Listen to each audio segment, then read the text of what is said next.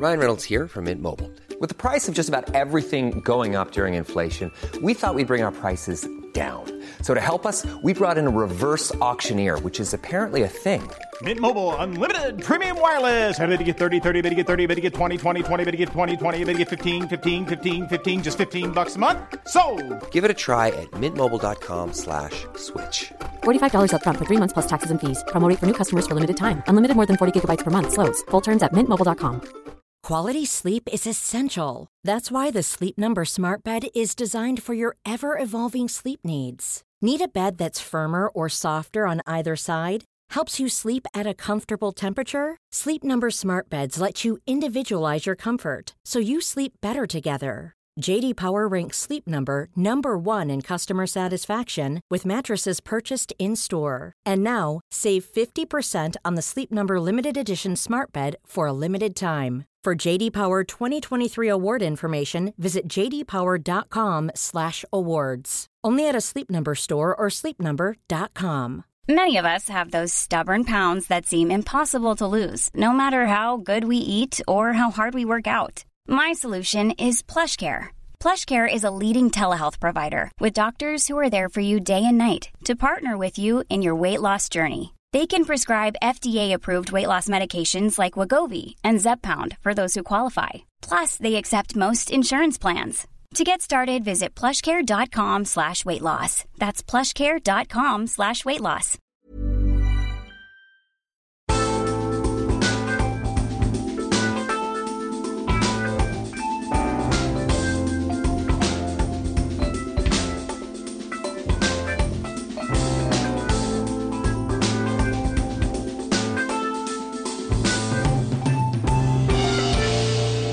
Hello and welcome to the Osher Ginsberg podcast. I'm Osher Ginsberg. Thank you for being here. This is episode 113 with actor Ryan O'Kane. I'll tell you more about him in a moment. Thank you so much for being here. Uh, it's a Saturday afternoon in Sydney. I'm uh, kind of tired, but I'll tell you why in a moment. Um, yeah, thanks for being here. For news, please subscribe. There's a mailing list. You can find it on my Facebook page now. It says sign here. I've got to try and make the button more obvious. But yeah, that's where it is. You can find me on Twitter, find me on Facebook, find me on Instagram. If you want to write to me, send Osher email at gmail.com. I tend to write back to pretty much everybody, but uh, you can also write back to the mailing list mail out. Uh, thanks to everybody who uh, messaged about the ARIAs the other night. It's the Australian Recording Industry Association Awards. I was lucky enough, grateful to be asked to host it for a second year in a row, which is an absolute dream gig. And um, yeah, I had an amazing time. Um, I love big live TV. it's my favorite thing to do. Really, really is. Not just eh, mainly because I get to work with such a great team of people. I got to work. Oops, I'm just dropping stuff all over my computer here. I got to work with, um, you know, one of my favorite directors, Peter Rotz, my favorite director's assistant, um, Madeline. She's great. Floor manager Jen was great. Michael, my writer. Um, Danny, who was on prompter, and and super lucky. I, I I managed to get Audrey. She was free, and uh, you know, as you know, I met her at work. She's a hair and makeup artist, and I managed to get her to come and work with me on the night, which was freaking great to have her there and and and be with her and, and have her there on the night and come and share the night with me. And it was really great because it's a long night, and you know, it's just great, just rad to have her. It was great. I really enjoyed it, and the kid got to come as well, so that was cool. So it was a big family night. Some great, great, great performances as well, and yeah, I really enjoyed it. Um, really enjoyed it. I don't quite know how much I talked about this last week, but I managed to um, I managed to bust my shoulder about two weeks ago. Um, I hit a sandbank body surfing and uh, really kind of um, messed myself up. Went and saw the surgeon the other day. At this point, I don't need surgery, but he reckons that when I hit the sandbank with my elbow, I actually dislocated my shoulder and then it popped back in a moment later. Um, which is pretty lucky. Uh, but yeah, I've I've fractured um, part of that shoulder and uh, the humeral head. I've fractured it, and, and, there's a few ligaments and things, and aren't very happy about what I've done. But at this point, they don't need to open me up. But Jesus, I can't sleep. It's really messing me up. I can't sleep, and not sleeping, as you know, that's a big no-no for me. That's the number one thing I go to first is sleep, and um, yeah, it's interesting. Just these last two weeks, not being able to sleep properly, I've really noticed that uh, my brain's getting noisy again, much like the 3D printer. Sorry, I had the 3D printer going last week as well. Sorry, um, but yeah, much like uh, you know that um, when I don't sleep, or in my opinion, sleep is one of the most important things you can do for yourself. And when I don't sleep properly, my, my brain gets a bit noisy again. And the, the way I described it to Audrey the other day, it's, it's a little like living next door to a construction site when the tiling guy is there working. You know, you can be just busy in your house working on something, reading a nice book or something, and every now and again, you know, that saw starts up and starts ear piercingly working its way through some ceramic, and then it winds down, and then everything's quiet again for a little while. And about 90 seconds later, after he's put the grouting on and put the tile up, it starts again. It's pretty much what it's like. Every every little while, um, the noise kind of kicks in, and that's what the, that's what the thoughts are like, I guess. Um, they used to be bashing down the front door with sledgehammers. Now they're just kind of next door. It's annoying, but I'm certainly noticing the correlation between the noise in my brain and lack of sleep. So I might, after this is done, have a nap on the couch. I had a nap in my car yesterday. Well, the RE was the night before, and I was in between meetings, and I, yeah, I took a nap in my car. It was great.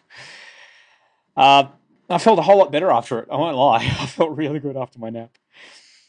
Uh, the Arias was so good, but um, on the night, a lot of people say congrats about the Brisbane gig. A lot of people have been emailing me and tweeting saying congrats about the Brisbane gig. I'm uh, part of the breakfast radio team in Brisbane in 2016 on Hit 105. I'm stoked about it. I couldn't be more thrilled. This podcast will continue. Do not fear. Speaking of podcasts, I'm on two this week. Um, I'm on Steve Molk's show, Humans of Twitter, and I'm also on the On Air podcast with uh, Ryan. Ryan, I'm sorry I forgot your last name, but just have a look. It's on my Twitter feed at some point. Um, both very nerdy broadcast podcasts, if you're into that. Very nerdy broadcasting conversations, but uh, if you're into that sort of thing, they are there. Um, what else happened? Oh, we had all the kids over last night. So yeah, so Arias, everyone popped off to the after party. Um, we were home having a cup of sleepy time tea before Conrad Sewell's choir had even left the stage. It was freaking great. But last night, um, the kid had all her mates over. Well, not all of them, but we had six little girls sleeping on the floor in her room the other night. Um, it was wild, mate. They made Nutella and Nutella, Nutella and marshmallow pizzas. There was uh, intricate choreography to Justin Bieber songs in the living room that uh, we were forced to wa- forced asked to watch. Uh, it was the best. It was just really the best. It was so lovely to have everybody there, and in fact, it was much more fun than any after party I could have gone to. I really enjoyed it. So my guest, I'm stoked I can bring in my guest today. He's a lovely guy. He's an actor from New Zealand. His name is Ryan O'Kane. Uh, he's getting a lot of work, a lot of work in Australia. You'd recognise him if you saw him. He played Prince Frederick in uh, Mary, Making of a Princess. On the way, he's in the new Peter Brock telemovie. He played Jeff Thomson in the Howzat, the story about uh, Test cricket in Australia. Lovely bloke deep guy, really deep guy. Very funny guy too. Funny ha ha. Very dry though. Had me cracking up. Had me cracking up. But it was great to have him around. It was really nice to have him in the house, and we had a great chat. Uh, I'm sure you'll enjoy this uh, conversation uh, around the lovely Parker dining table with the wonderful Ryan O'Kane. How are you, Ryan? I'm lovely. Yeah, yeah, good. W- welcome. Thanks very much. Thanks welcome to me. beautiful Bondi Beach. Indeed, yeah. No, it is stunning. It's lovely. It's a it's a it's a lovely day. I'm a bit, bit it's a bit weird today, you know. I mean, one thing that weirds me out a bit is that it's a it's a beautiful day in Sydney. Hmm. It's a glorious day, but it's ten degrees warmer than the average. Yeah, and what's it meant to be on Friday? Like 39. Yeah. I don't know how people exist. It doesn't get to 39 degrees in Sydney at this time of year. That's insane. Never did my whole life. And, now it is. I'd much rather be too cold than too hot. So Yeah. I'm freaking out. Well, I'm a little more concerned about why it's getting warmer, and uh, and that's the thing. You know, it's a kind of it's a tricky thing when I when I think about it. It's like, yes, it's a lovely day, but it shouldn't be this warm. Yeah, because it's only going to get worse. I, I read a um, a really cool book recently. Um, oh, I've forgotten the writer, but it's called The Wind Up Girl. Uh huh. and it's about that kind of thing. It's uh, global warming has hit, um, oceans have risen, um, whole whole continents are gone. But for some reason, Thailand built massive walls, and they're one of the only bastions of civilization left. And they've just locked off their walls, and they said, "That's it, no one's coming in." It's a really, really interesting read. Everyone's lost the power to travel, so they have to use kink springs and, and uh, kinetic energy. Huh. So the idea of international travel is gone. Yeah. You've got to you, you, you go right back to snail pace, that sort of thing. Sailing. Mm, but um, yeah, scary prospect. Yeah. Well, I, I certainly hope that uh, there's a big meeting in Paris in December, so I certainly hope that they get their shit together. But your country is doing leaps and bounds, man. No coal. Yes and no. Yeah. Yes and no. Um, yeah, they yeah no coal, which is great. That's wonderful. I think there's been a real push there. Yeah. That's cool. Um, but at the same time, we seem to be opening up a lot of our coastline to um, the idea of drilling, deep sea drilling. And, you know, I mean, we've got a population of 44 Maui's dolphins left. And the government has decided to open up their breeding ground and said, yeah, yeah, come on, have a, have a look, do your samples, see if there's oil there. It's just, um, it's, uh, it, it goes against uh, New Zealand's green image and certainly my idea of what New Zealand is. Mm. Can you vote if you're outside of New Zealand? Oh yeah, yeah, yeah. But I think you, I mean you still have to be a New Zealand uh, resident. So yeah, I mean you can as long as you spend. I think it's three months of the year. Wow. Yeah. So I mean I voted in the last one. Yeah. Um, it wasn't actually that tricky. It was nice actually going to into the city, Yeah. go up seven floors in, in this um, in this building and sit there and have a vote. Yeah. so mates of my uh, mates of my younger brother um, go into the embassy and uh, get married because uh, gay marriage is uh, same sex marriage is legal in New Zealand, but it isn't here. So that he could he could do it. yeah. Oh, so that's yeah, the mates, mates of his down in Melbourne have gone into the embassy in Melbourne, gotten married yeah. Because they're on New Zealand soil, and then walk back out again into Melbourne. And Australia has to recognise that, don't they? Ah. Do they? They bloody should. Or is it a grey area? It's a sort of they bloody. Sh- I mean, that's that's the thing. You know, New Zealand had Australia is constantly paying out New Zealand, but you had a female prime minister before us. You first organised, country to, to have um, the female vote. yeah, that's right too. Women's suffrage Yep. blew out in. Uh, in- you you have you know we still have difficult histories to recognise with our Indigenous people, but you had a treaty, at least. That's true. Um, and you know, I, I had a talk with a friend of mine, um, Aaron Pedersen, once, and we were talking about that kind of thing. And he said, you know, it's it's it is easier for New Zealand because there's predominantly one Māori language. Well, you know, there's there's three there's a few variations, but I think there's over 250 different Aboriginal dialects. I think it was, something like fifteen hundred separate nations. I think. How do you teach that in schools? You know, how do you, you know, because I know Māori gets taught in schools. I went to drama school. I learnt Māori as part of the curriculum there. Cool. It was great, really cool. Um, I was in the remedial Māori class. Um, I was very slow. To That's better than the. Uh, uh, has the remedial Maori class will have more people in it than the Australian Aboriginal dialect class, which is mm, empty. well, that's the point. Which which one do you learn? Which dialect? Which uh, yeah? Which language do you learn? I'd imagine you'd learn the native language of the people of the area that you live in. Hmm. That would be the. I mean, if that anything's going to connect you to your land and the original people that lived here, Hmm. more. What, what part of New Zealand did you grow up in? Lower South Island, so um, a place called Dunedin. Penguin country. Yep, Yeah. yellow-eyed penguin colony there, as well as um, Southern Hemisphere's biggest albatross colony. Yep. Right on. Oh, it's a cool place. In fact, I think it was only four years ago I was in Dunedin, and you could go down to the beach and look out on a sunny day and see an iceberg, and see a chunk of frozen ice floating in the ocean. It was just insane. Because you're that you're that far south. Yeah, That's cool. mm. It's, a, it's a lovely, lovely city. I think it was voted 2014's most scenic city in New Zealand. I'm a little bit proud.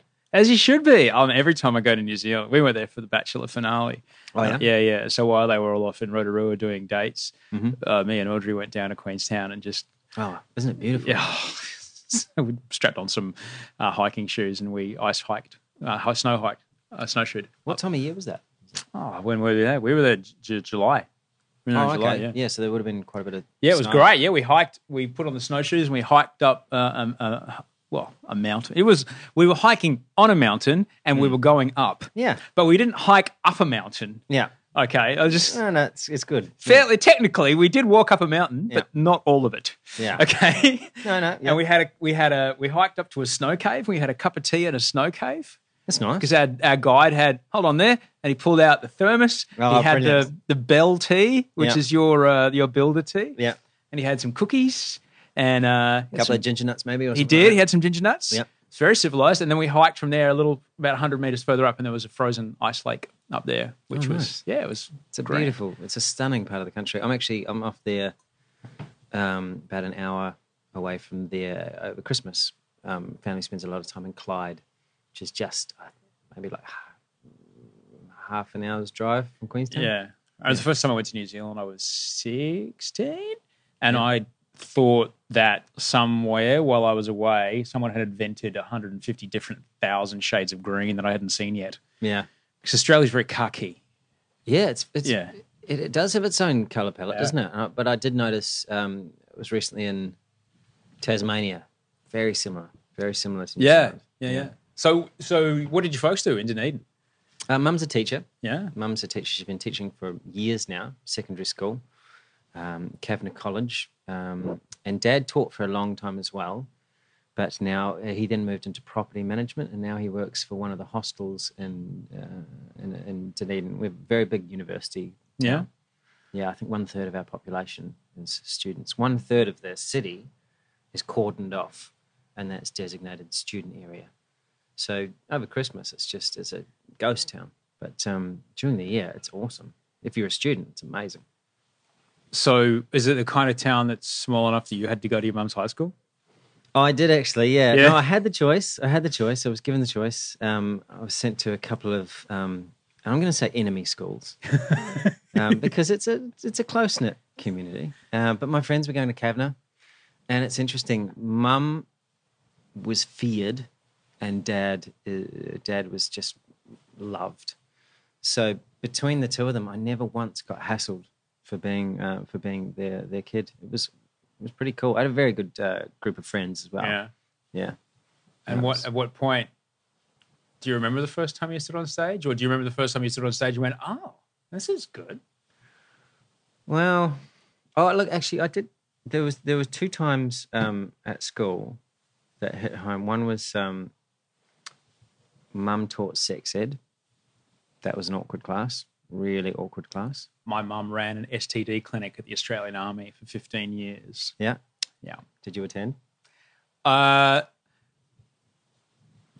how shall I put this? Eventually, what she taught me did come in handy. Oh well, brilliant. Okay. did you then go and get hold of her and be like, "Mum, guess what?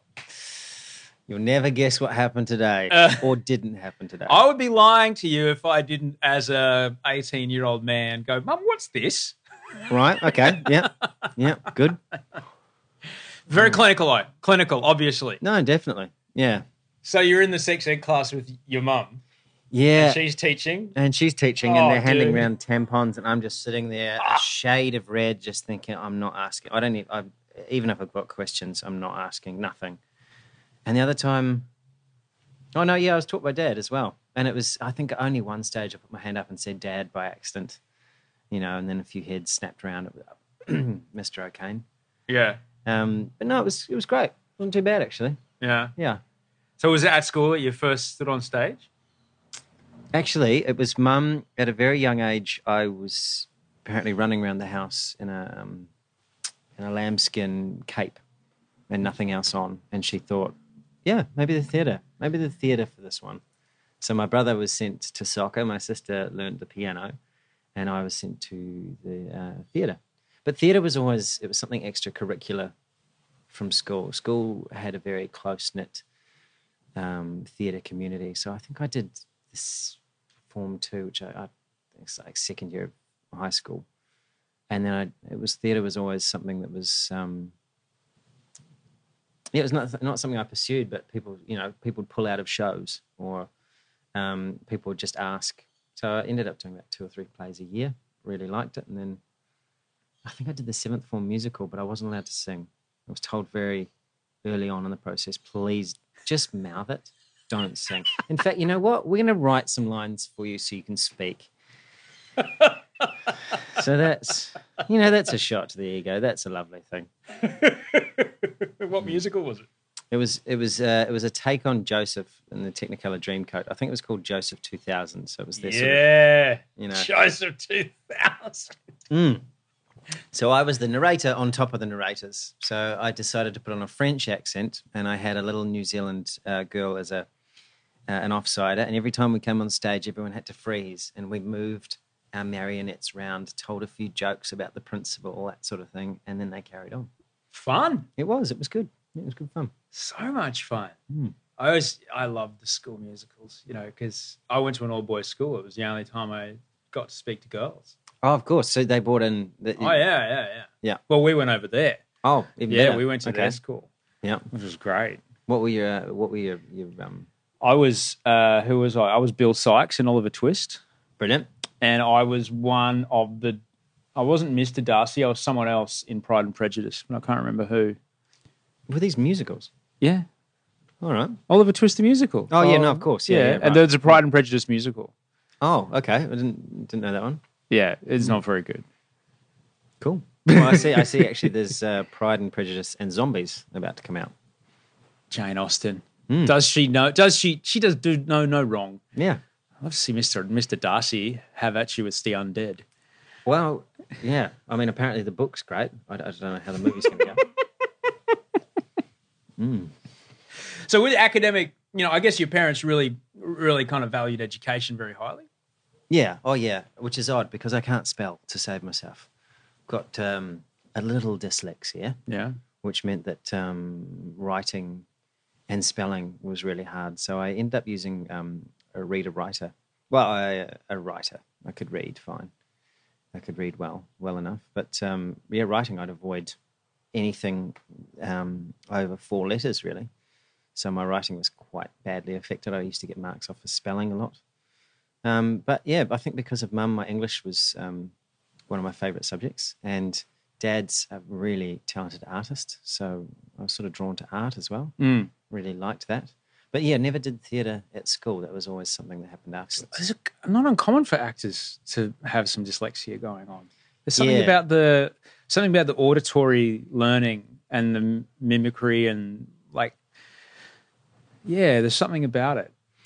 Yeah, no, I've heard that, Yeah. and I, I don't know if there's any correlation, but I really like audiobooks. Hmm. Probably more than I like reading. I like stories, but audiobooks, yeah, and I, I guess there's something to do with learning lines as well. Um, yeah, not really seeing the words on the page, but um, yeah, I'm not sure what that is. Right. Do, do you think you would process it differently to, to other actors? I assume so. Yeah. Yeah. Yeah, it's funny. I was asked the other day by my sister, how do you learn lines? And I couldn't really tell her. You just keep reading over and over and over, and suddenly they're there. But um, I don't, yeah, I don't think I really see the words on the page. Yeah. Mm. That is odd, that moment. That is odd. I, I've talked about this before. Um, uh, Silence of the Lambs. What's his name? Actor. Anthony Hopkins? Okay, Tony Hopkins, yeah. He says when he gets a script, he reads it 250 times I read that too, yeah. because I've I've heard him say, then I know that I know that I know it. Yeah. And there is a moment like that. I'm, you know, there is, having done, uh, you know, having had a big theatre background, there is a moment where I think you suddenly, you just don't need to go over it anymore. You just know 100% that it's there to the point where something can happen on stage. Someone could, you know, skip a chunk or choke on something. It's all, we even had an earthquake in Wellington during a show. And you step outside of it for a moment think, well, that's, oh, it's truth. We need to we need to get back into this. This needs to, and then it's suddenly it's there. It's brilliant. What's the correct protocol for earthquakes? Are you allowed to break the fourth wall if you're all in danger of falling lighting rigs? Well, I think if the fourth ball, fourth wall literally breaks, then, then yes, quite. But this one was weird. We were doing Stanley, a streetcar named Desire. I was playing Stanley, and we were, um, yeah, we were mid scene, and the whole you just saw the dust coming down from the ceiling, and the other, um, the, uh, the other actor Jade, he'd he'd stopped, uh, the guy playing Mitch, and we sort of had a moment like, "Is this how bad is this?" And he just picked up and kept going. Um, but no, apparently it was it was like a five point something. Wow. rather. Yeah. I've, I'd lived in Los Angeles for a long time, and it was literally like, literally like that scene in LA Story where they just simply take their teacups off of the table Really. just so they don't spill, and they just keep the conversation going. Yeah. And then what they can sort of judge, like, oh yeah, what there's a five. No, I'd say that's more of a four yeah, I think I think when things start to like really fall over is when people start to go outside. Yeah. Okay. Right. If if if nothing's fallen over, people like "Eh, it's all right because all the buildings are built for it. They tend not to leave. Yeah. Right. Yeah, there's nothing made of steel there. It's all wood. Yeah. Yeah, except for the downtown bit, which is the only ge- geo, uh, uh, geologically sound bit that they can put high rises on. Right. Pretty much. Yeah. Yeah. And downtown's filthy. It's, it's awful. It's filthy. Yeah. Yeah. I'm I'm glad to not be there anymore. Yeah. Yeah, I was there for I was there for a, long a long time. So, did, was university in your path? Was it something that? Um, Well, I think because Dunedin is such a university city, Yeah. it kind of had to be, um, and it was it was the logical step. are you the eldest? Yeah. Oh, right. Yeah, yeah. Okay. So you Um, didn't have that big brother or big sister who'd been there before. No, no, trendsetter, Yeah. very much so. Um, and yeah, I think university was uh, physically right there, so it was kind of the next step. But I was very lucky. I mean, I, my best friend uh, is a he's a doctor now. His father's one of New Zealand's sort of leading heart surgeons, but um, he he's I think he's head of A and E at the moment in Wellington. But we did a lot of the same subjects, and he was set on being a doctor. And I thought, yeah, I'll, I'll be a doctor. I can be a doctor. I can save people.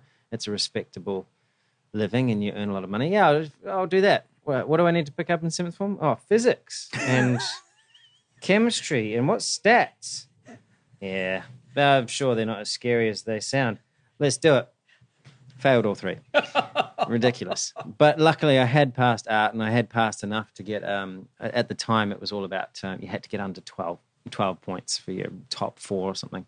So I got into university and still persisted. I did um, health science because Otago Uni is very big on um, on medicine. So you have to sit health science before you can actually get into medicine. And I think they take in, I can't remember how many thousands of people. Maybe it's like 2,000 people, and they've got uh, 100, 100 spots for medicine. Huh. So there's a hierarchy. You go medicine, dentistry, nursing, Yeah. physiotherapy, and it keeps going down like that.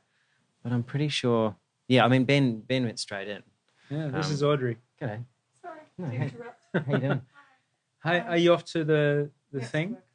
Yeah. Did you get a nap at all? Did you lie down? Yes. Did your eyeballs shut? No. Okay, sweetheart. You're going to be there. I'm going to drop her off at. When Yeah. there's dinner at mum and dad's. Thanks, hun.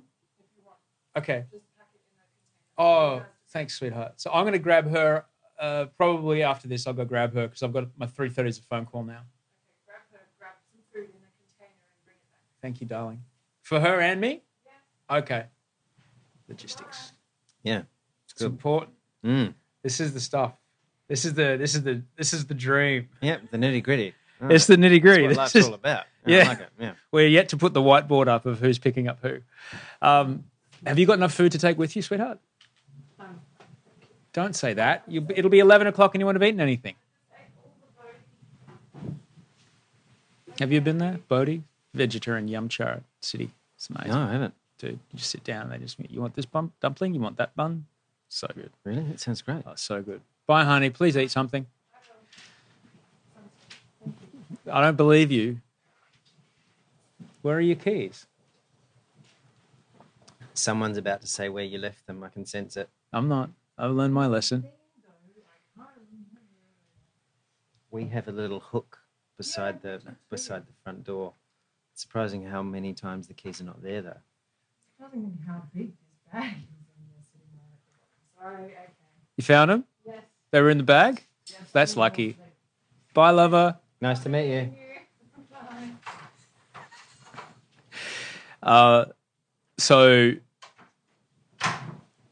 okay, so there's a hierarchy of the between the 2000, one in Oh, 20, yeah. only one in 20 will get into medicine. Exactly.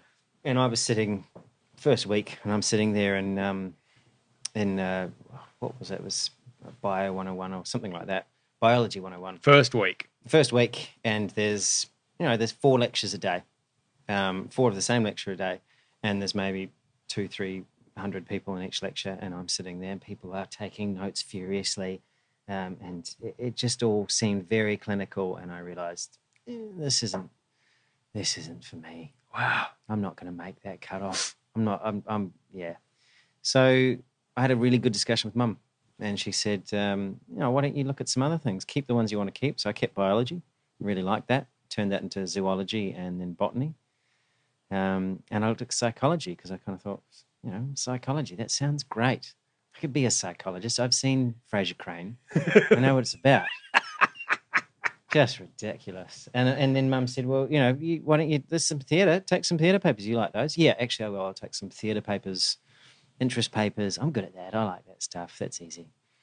And I ended up doing a double major in theatre and psychology. And it came down to the last year: do I do my third year psychology first or my third year theatre? And again, Mum was the sounding board and said, "Which do you like better?" Which is, you know, don't worry about which you think you should do. Which do you like better? And I said, Well, I have a lot of fun in theatre. Go and do that then. Then come back and do psychology. And it was awesome. I think three quarters of the way through that year, I got the chance to audition for Toi Whakaari, which is the New Zealand Drama School in Wellington. Um, and luckily I got in and sort of didn't really go back for the third year of psychology. Ended up with a degree in um, a BA in theatre. That as someone who's quit uni, uh, the idea that it isn't a thing that is set in stone, I think, is very important to talk about. This idea that because there's so much expectation of a you've got to get in, and b once you're in, you've got to do it. It's so fluid, and it, it can be fluid, you know, and that's why you have your your um, your interest papers, and you only need what is it? Um, was it sixty or eighty points within your chosen field? The rest can be anything. Uh, and something like psychology doubles as a theatre and a science, so that's flexible, um, and that um, that helped a lot with with theatre. It was a nice pairing. I mean, it's almost it's almost a great pairing when you think about it. So it's an extraordinary pairing. and theatre. I mean, there's some real nutcases in theatre. Yeah, there just- are, Yeah, exactly. So it's you know, and that's just backstage. yeah. well, that's right. Yeah. I mean, if, if I've never met a stage manager that isn't, uh, shall we say, particular. Yes, very particular. Yeah, Yeah. and possibly aged beyond his or her years. Yeah, yeah. But it'd be good, you know. So this character is this, this, this. Okay, you whip open the DSM, da, da, da, you get to the exact description. Yep. Very handy. Yeah, definitely. Which Very I think ha- is why something like extras or something like that is, you know, so spot on sometimes. I always tell people to watch that show Oh, it's because yeah. it is. I was like, well, no, that's it. That's brilliant. that's it. That's that's what happens. He he runs on and they yell cut. There's actually there's a new one.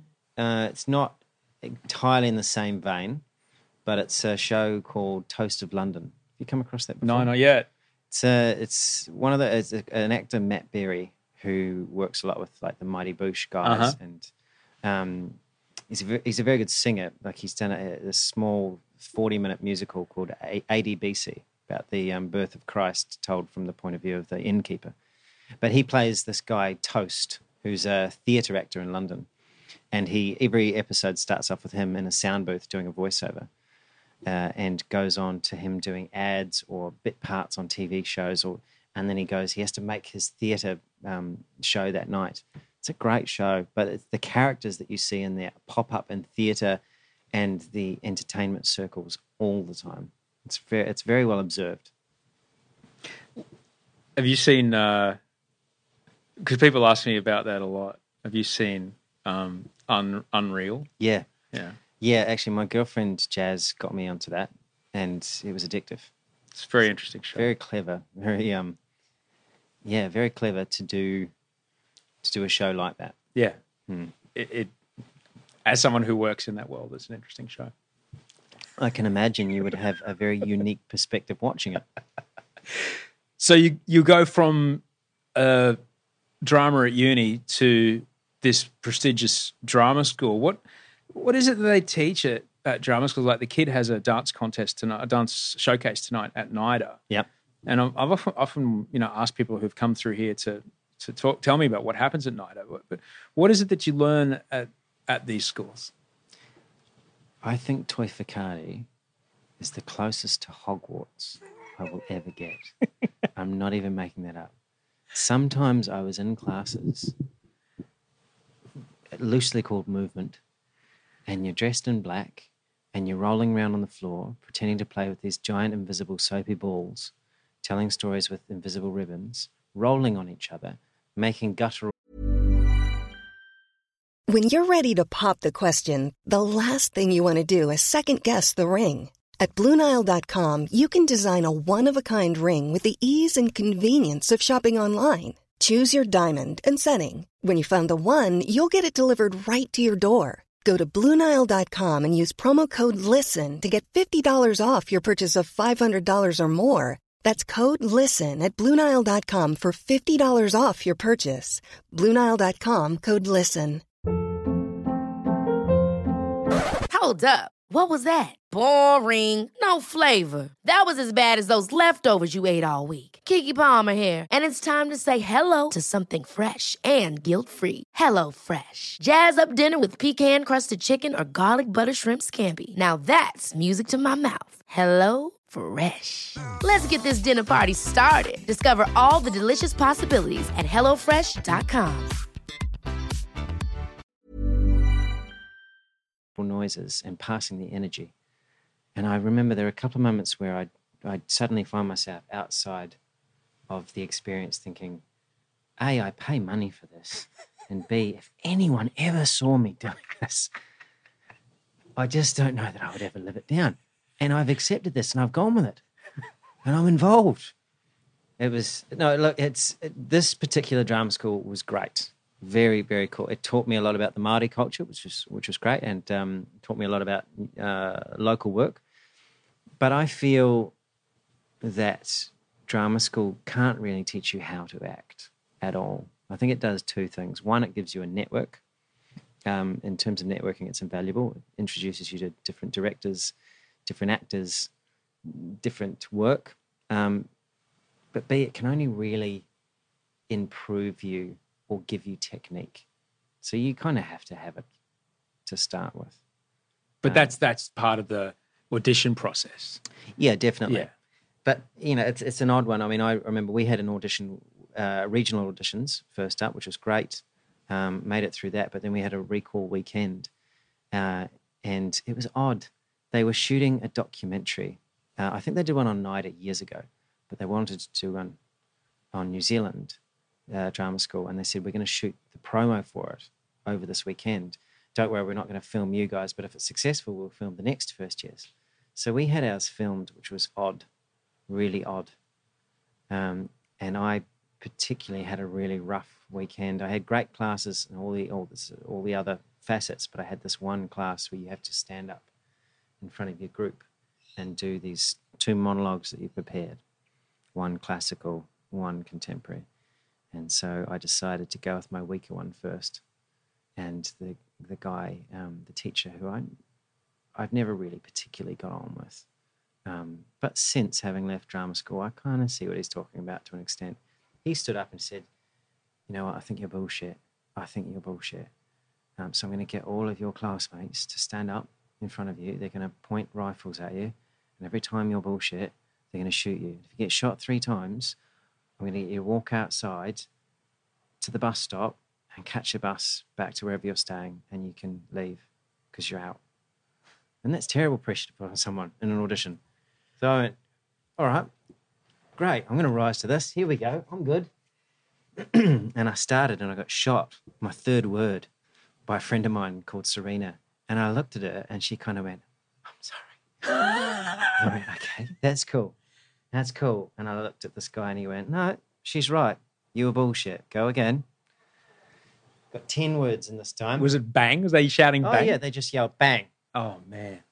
10 words in, Serena shot me again. Couldn't believe it. And I'm standing there thinking, okay, I've got one more chance. This is fine. You know, I've seen the movies. This is where they come through. And I maybe got 30 seconds in, and Tom shot me, the, the teacher. Um, and he said, Right, you're outside. Away you go. And I had to walk of shame all the way out. Got to the bus stop, sat there, realized that I'd driven, so I didn't even need to be at the bus stop. you know, just uh, got got to my car. I'm sitting there, and Tom came out and he said, "Listen, um, I don't think you deserve to be here at all. I think you're rubbish. But some of the other teachers um, believe that you've got promise, so you can come back at the end of today and you get a second chance.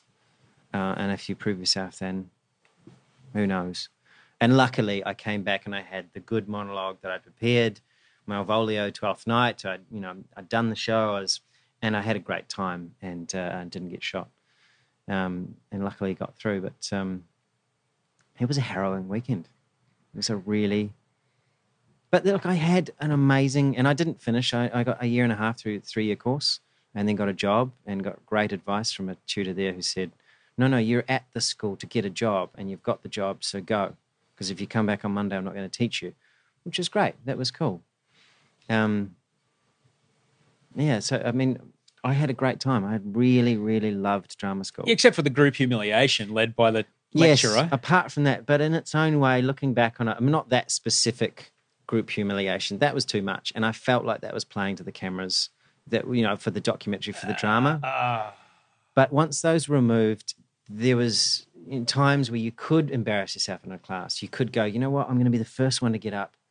So when he asks for volunteers, I'm going to jump up. I'm not going to know what I'm, but I'm at least I'm going to be first. And you learn things from that. I mean, there was a terrible exercise where each person in the class had to get up and be funny. That was all you were given. And you get up and you stand there and you think, all right. Uh, and no one laughs. And Yeah. you have to stay there until you're funny. And eventually, at some point, you know, you break down or you um, just get so frustrated that people start laughing at you. And the idea behind that is is to to give up trying to be funny.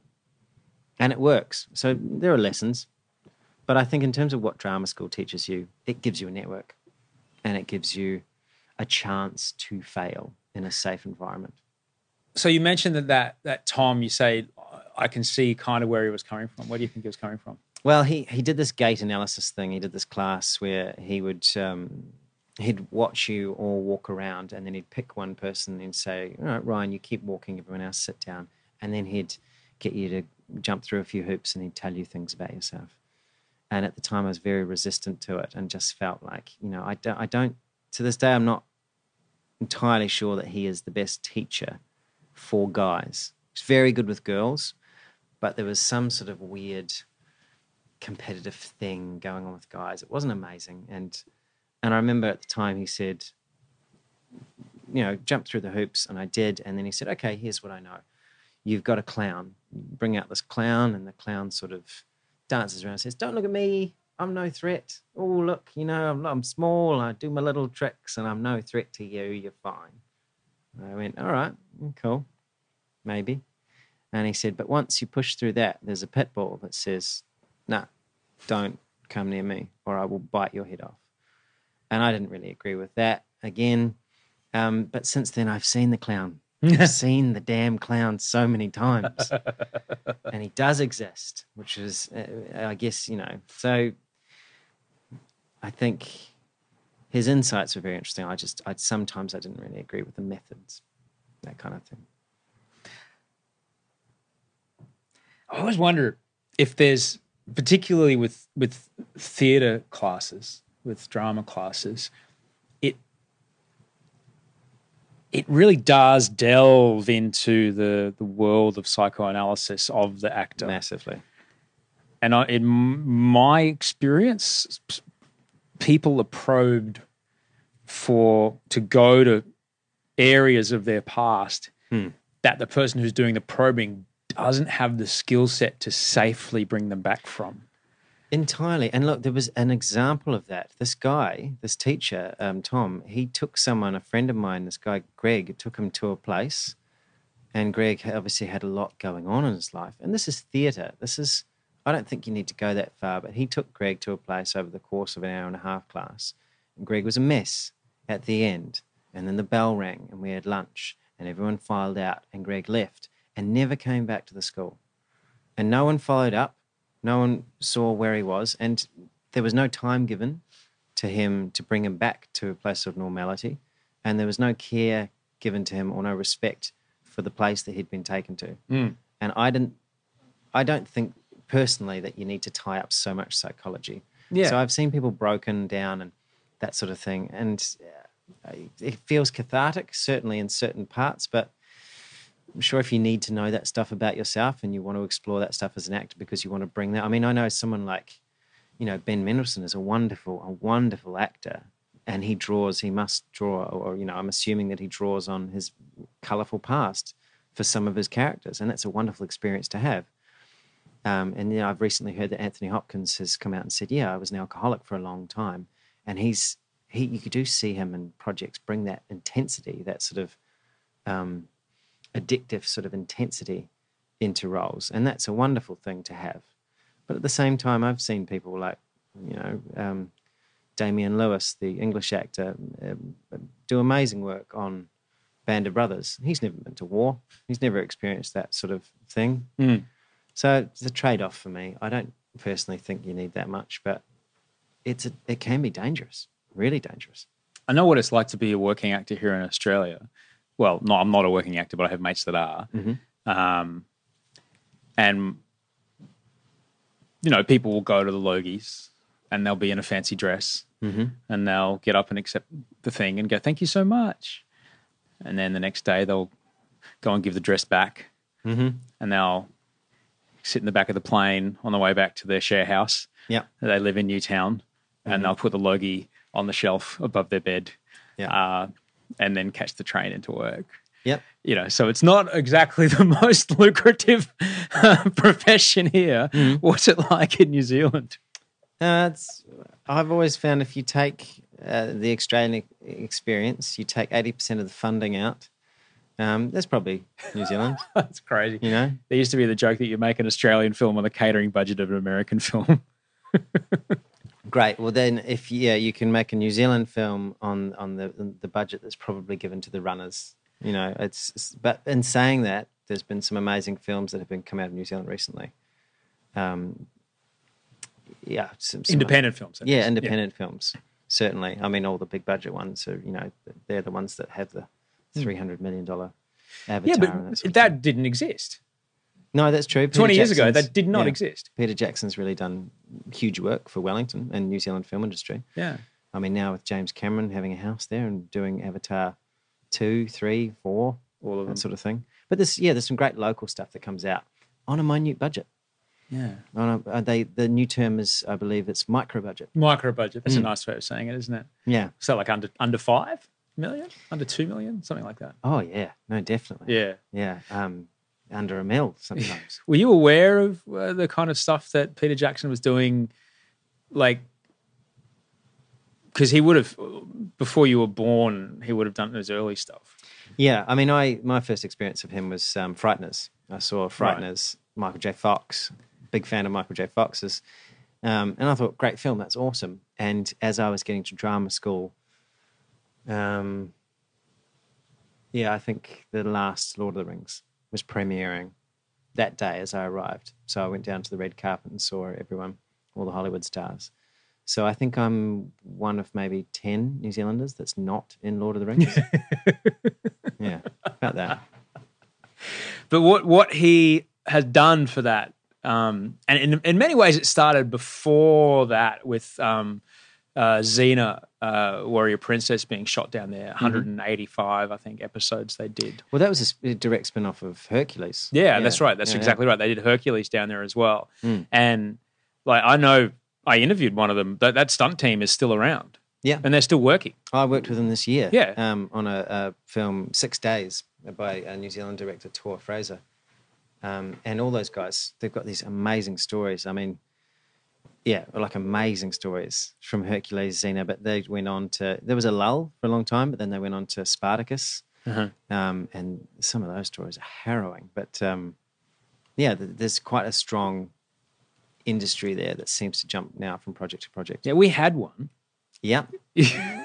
I think we undercut you with our with our dollar. Yeah, I think you did, Mm. and I think that I think well, uh, our government from 1996 or so on Yeah. didn't help uh, by taking away the tax breaks Yeah. Whereas I think we increased ours Yeah. uh, and said, look, everything in New Zealand's within half an hour's travel. You've got snow, you've got forest, you've got desert, you've got beach. What more do you need? Yeah. Pretty much. Food's good. And you know, it's been they've been clever. They've tied in Lord of the Rings and The Hobbit with our our cultural identity now. So you know, Yeah. it is essentially Middle Earth. Yeah. Yeah, yeah. Oh, because I, when I was growing up here, movies were getting made here left and right. Yeah. And then it just kind of all went away. Yeah, I remember you know heaps of films being made Yeah. on the Gold Coast. You know, Yeah, but, but Star Wars here for for Christ's sake. Yeah, that's It's up right. the street. Yep, Yeah. yep, definitely. all of them, just over there. Mm. They made all the Matrixes over there. Well, they seem to be getting a few back now. Oh, let's hope. I think there's Thor, um, and the next Aliens movie. Nice. Uh, Hacksaw Ridge is the Mel Gibson one at the moment. That's being shot there. Uh, and I believe there's one more. Oh, there's Pirates of the Caribbean that's being that's Up just the- been shot. Up on the Goldie, yeah. Yep. Well, that's good. That's big then. Yeah, That's big enough. Okay, a- I feel better now. that's a few. Okay, Yeah. I'll feel better now. They seem to be coming back. Oh, that's nice to know. Yeah, That's that's that is that is good. yeah, But it's you know the, the tax break thing is very interesting because you know people having lived in California for so long, people are like yeah, California must be must be making movies left and right. So no, they make them all in Atlanta. right. Like yeah, all Atlanta. Yeah. it's just too expensive to make movies in California anymore. yeah. You'd have to have all sorts of money. Yeah, they all they all do it out in Georgia. Maybe do two or three days in LA just to pick up the exteriors. But Exactly. shoot everything else. Absolutely, Mm. absolutely. Because Georgia, you've got exactly you've got ocean, you've got park, you've got mountains. yeah. It's uh, it's it's interesting. What's the uh, so what's the you know kind of independent? You mentioned people are making micro stuff there. What's the independent scene like in New Zealand at the moment? It's pretty strong. I mean, there's a couple of really good groups. There's a lot of telly features, but I'd see that like Australia's going the same way. I mean, New Zealand's making a lot of telly features. Um, I actually just put down a tape for one this morning about Jean Batten, which looks awesome. It's like a really cool story. But um, was that like a two-parter, one and a half hours each? That sort of thing. think that's a that's a 90 minute thing. Maybe maybe it is a two part. I'm not sure. Um, New Zealand doesn't really release the scripts like Australia does. Mm. You audition for something in Australia, you read the script. Mhm. It's great. Yeah. New Zealand, you read the audition scene.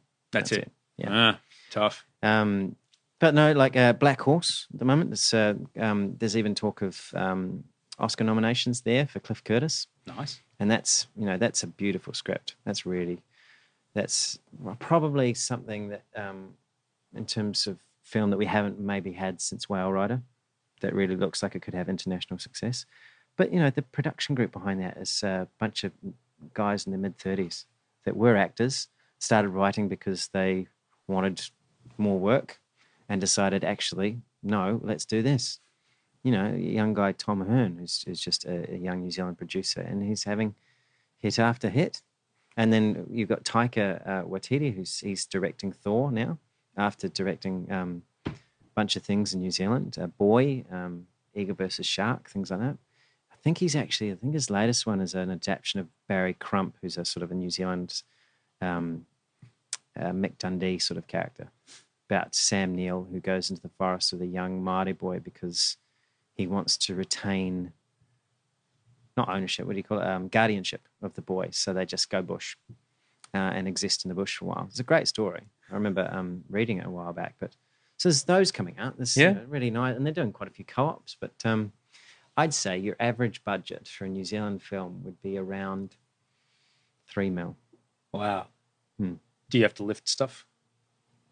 Is it that bad How do you mean? that you're lifting things as well as acting? Yeah. Yep. You're lifting things. Mm-hmm. Oh, okay. Mm-hmm. That's usually the, that's usually the point.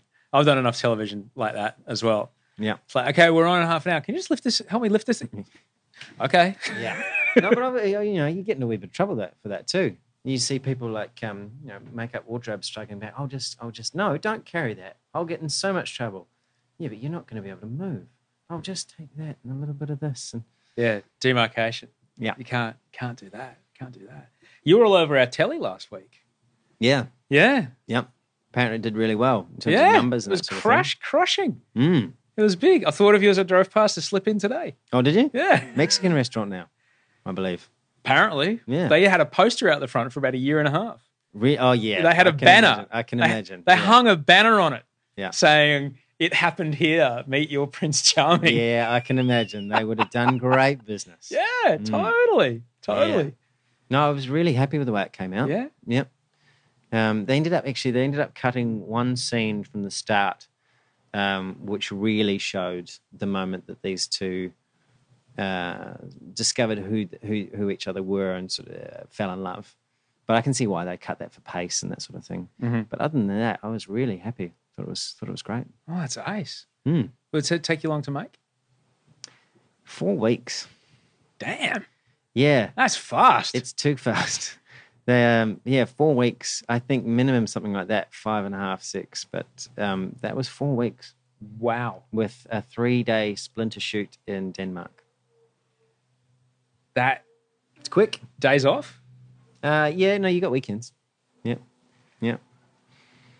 So it was a, it was almost too quick in that I was having too much fun Yeah, and wanted a bit of extra time. it's like soap opera speed. Yeah, they were getting quite quite a bit during. Um, I, I, think maybe something in the vicinity of maybe like twelve to fifteen minutes a day. That's that's staggering. Yeah, it was very yeah very quick. Say, and now that it's done those numbers, they'll be like, "Hey, come on, they made it in four weeks." Do you need weekends? Yeah, Because we could do it in three and a bit. yeah. It's worrying. Can you lift things? Yeah, exactly. We're going to trim down the crew uh, Yeah. and multitask. Yeah. Yeah. No, it was great fun to shoot though. Yeah? I mean, I, yeah, it was such a lovely group of people. Jen, the director, I've never met someone who laughed so much on set, which is a wonderful thing. Emma was, um, she was fantastic to work with in terms of um, her Mary. It was great. Yeah. And, you know, we're out in the harbour on catamarans and we're up um, in the Langham, the new, new, newly refurbished Langham. And then, um, yeah, I mean, eh, we got to film in Government House, got to meet the, um, the governor who actually lives there. That was, that was pretty impressive. Yeah, it was nice. Super fun. Mm.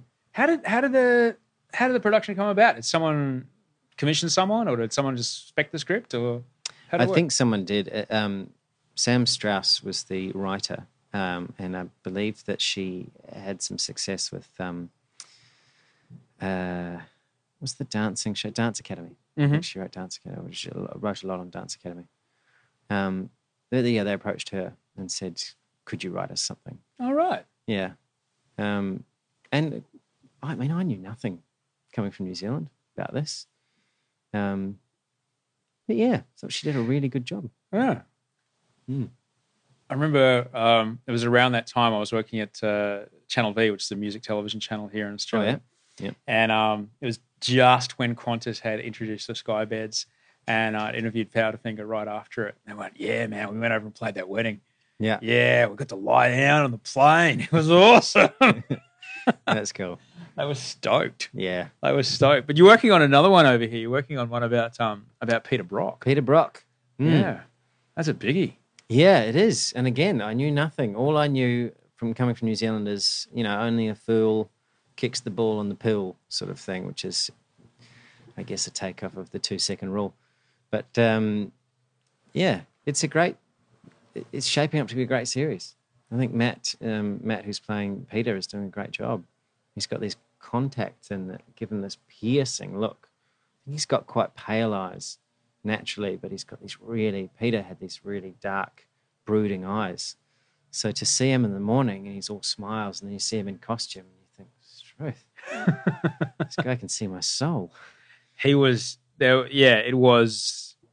You know, this is also because it was at a time when television technology was just getting more and more exciting, and camera coverage was available, and suddenly we've got cameras in the cars, and we've got cameras in helicopters, and so mm. It wasn't just you know four or five cameras sitting around Bathurst, Yeah. you know, just shooting a car. Go, it was twenty seven cameras on the course and stuff Yeah. like that, and the way they would play the rivalry between um, uh, Johnson and Brock Yeah, was just it was kind of it was Ford and Holden, and it was just yeah, huge rivalry. Yeah, this whole thing with Allan Moffat, and then um, he had a phenomenal record too yeah, in terms of his his, uh, his his winning. yeah. I think he won what eight eight times. A lot of- yeah, eight eight. He was a superhero. Yeah. he was he was he was a superhero. But then again, I think about is that because he was a superhero, or is it because I was of that age Mhm. that you know, that person on the telly appeared to be a superhero. Well, I think maybe his achievements speak for itself, in that uh, you have to have a certain level of drive, and that's not a pun, but you need a certain level You of. should have owned it. You really should have. I own up to every pun. Every it. I really should have just stuck right on it and got left some it. shockers. Um, but I think you know you, you have to you have to have some level of drive to to be that heavily involved for that long. Uh, although, in saying that, the polarizer thing with the crystals, that's really interesting. I don't know I about didn't that. know about. He got to a point in his life where he was um, encouraged not to drink and uh, smoke, and he became very clean living. Uh, and he started to wear crystals around his neck uh, to help his um, energies, focus his energies. And this is when he's designing cars for Holden. Uh, and he said to Holden, I'm building this new car. It's called the Director, releasing it. And th- there's the odd one around nowadays, but I want it to rival BMW. I want it to rival GM. I want this to be the Australian car that people in other countries say, that's the one I want. But I want to put this thing called the uh, the polarizer in it. It's this grey box with the lightning bolts on it. It gets put in the uh, motor, and there's a sticker on the back window. And Holden, I'm uh, I'm playing the head of Holden, says, uh, "Great, yeah, awesome. What does it do?" Oh well, it um it it absorbs all the um, shocks. It um it makes everything go faster. It's uh, it just makes things a lot easier. Great, okay. Um, how does it work? Don't worry about that. Don't worry about that. It just does. Trust me. Mm, we'd like to trust you. We really would. But we kind of need some results here. You don't need results. GM has said they're going to put them on all their cars. Oh, GM have. have they? Yeah. Well, what's in it? Don't open it. Just put it in the cars. Then he leaves. And what do you do as a Holden exec? You go, open it. Let's open it. Let's see what's in it. Gets opened. Crystals Huh. magnets and tinfoil and things like that. You can't put that in a car, and because people are going to sue you. So um, it became a real contentious point for him, um, and in the end, it didn't go well for him at all. And the polarizer now is a collector's item. You know, it's um, I think they you know they retail they were, were meant to retail at the time at about four hundred and seventy bucks but now they go for thousands. They're more of a, a um, an interest piece. But they had one on set the other day. They had a real director, the full car, and you know, with the polarizer in it and everything, and the special sticker. Is the this box is in the engine block? Yeah, yep. It's got no circuitry, no wires, nothing. It's just there. Who was in his life that he was talking to about this stuff? Uh, several people. Several people. Um, you know, he didn't have the best. Uh, it, it's documented that he wasn't the best person when he drunk, when he was drinking. So uh, one of his partners decided, you know, maybe let's go for some clean living, Uh huh. and so he did. But he really embraced that. Okay, so in that journey of sobriety, he uh, He ran with it. he ran with it. And I guess maybe like most things in, in his life, he ran with it so hard and fast that he embraced it and just took it to its its extreme. It does give you an idea about. This is part of the show, by the way, the ambience of uh, my neighborhood, of the the lawn knowing next door. Oh, I thought it was a CD you just put on. It's wonderful. Yeah. No, I'm not that old. I don't have CDs, mate. Uh, okay, yeah, fair call. Actually, my girlfriend picked up a couple of CDs from Hard Rubbish the other day. yes, She picked up Enya and the best of Tony Bennett. I I would call that an absolute score. I think that's That's a haul. That's polar extremes. That's you know that's that's good. Yeah. So the thing about what you're saying, what that says to me is a, um, all it really does to me is it demonstrates, it demonstrates and gives me a clear example of the kind of resolve that this man had yeah. and what he would have been like in team meetings, in car design meetings, in race strategy meetings. Mm. Just go, oh no no, this is how it's going to go, and everyone just went, okay, Yeah, he was a real force of nature Yeah. by the sounds of it, and his conviction for this polarizer was all or nothing for him. And he did. He put everything on the line, and still, apparently, you know, all, all the way through up till his death, He said, no, this is the future. He said, we haven't invented machines that can test, can, can test this machine properly, but this is the future. And I know because I've proven it to myself. And, you know, sure, we can't prove that it, it can't prove that it works, but we can't prove that it doesn't work either. Maybe it's that um, Heisenberg's theory of uh, observation. Maybe it was like, if you don't look for it, it's working. If you look for it, it doesn't. Exactly. It could be. It could even be just placebo. You know. Which has proven to be incredibly effective. Yeah. Exactly. so maybe he was onto something, but that's the thing. You know. You, so I guess that's what this. Um, you know, Yeah. that's one of the things that this miniseries focuses on, and Yeah. it's interesting. It's an interesting phase of his life. I heard this. We'll get out on this because I've had you here long enough, and you want to go to the beach. Um, I heard this wonderful thing today from my friend Andrew, and he said he was talking about we were talking about work. We talk about you know work ethic and what it is to go to work, Mhm. and he says, work is not somewhere you go. Work is something that you do. And I kind of dug it. Yeah, I like that. I've always thought of work, it has a slightly negative connotation because I find it very hard to say, I'm going to work or this is my work because I really, really love acting and I love being involved um, in screen and stage and I, I really like being on set. I really like that. So I find it hard to attach the word work to that because it does sort of conjure up the idea of doing like a nine to five or something like that. But I was talking to my dad on Skype last night, and he said, "So you know, you're working tomorrow?" And I had to say, "Wow, I, I'm doing I'm doing a little bit of work. I'm, I guess I'm yeah I'm putting down a tape that sort of thing. That's not it's not really in the office, but um, I count that. You know, I'm um, sending a few emails. I guess that's kind of related to work. Um, but I think that's a lovely sentiment.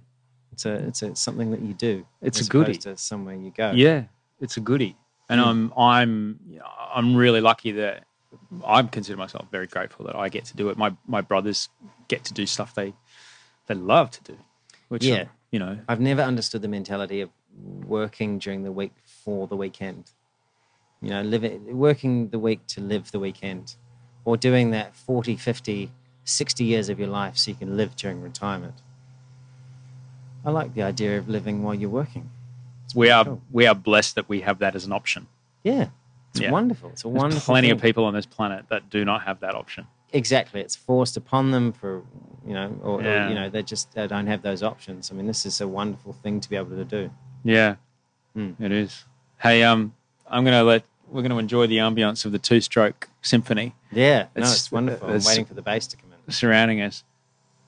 Yeah, well, I, I think that's the ride on when the ride on mower comes out. All right. Yeah, Okay.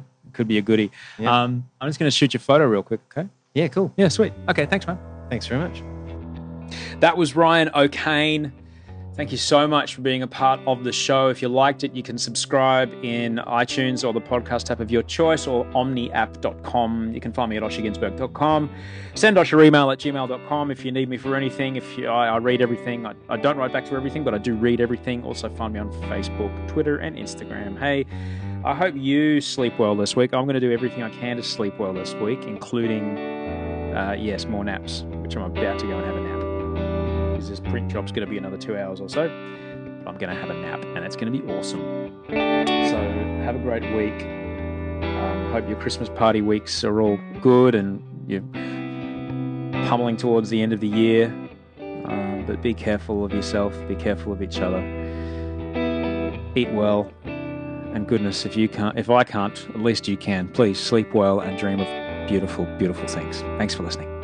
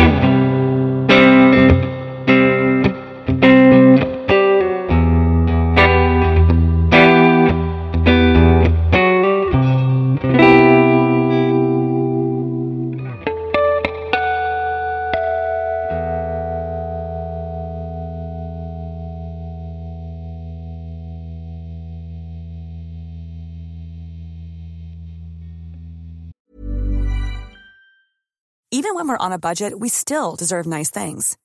Quince is a place to scoop up stunning high-end goods for 50 to 80% less than similar brands. They have buttery soft cashmere sweaters starting at $50, luxurious Italian leather bags, and so much more. Plus, Quince only works with factories that use safe, ethical, and responsible manufacturing. Get the high-end goods you'll love without the high price tag with Quince. Go to quince.com slash style for free shipping and 365-day returns. Ever catch yourself eating the same flavorless dinner three days in a row? Dreaming of something better? Well, HelloFresh is your guilt-free dream come true, baby. It's me, Keke Palmer. Let's wake up those taste buds with hot, juicy pecan-crusted chicken or garlic butter shrimp scampi. Mm. Hello Fresh. Stop dreaming of all the delicious possibilities and dig in at HelloFresh.com. Let's get this dinner party started.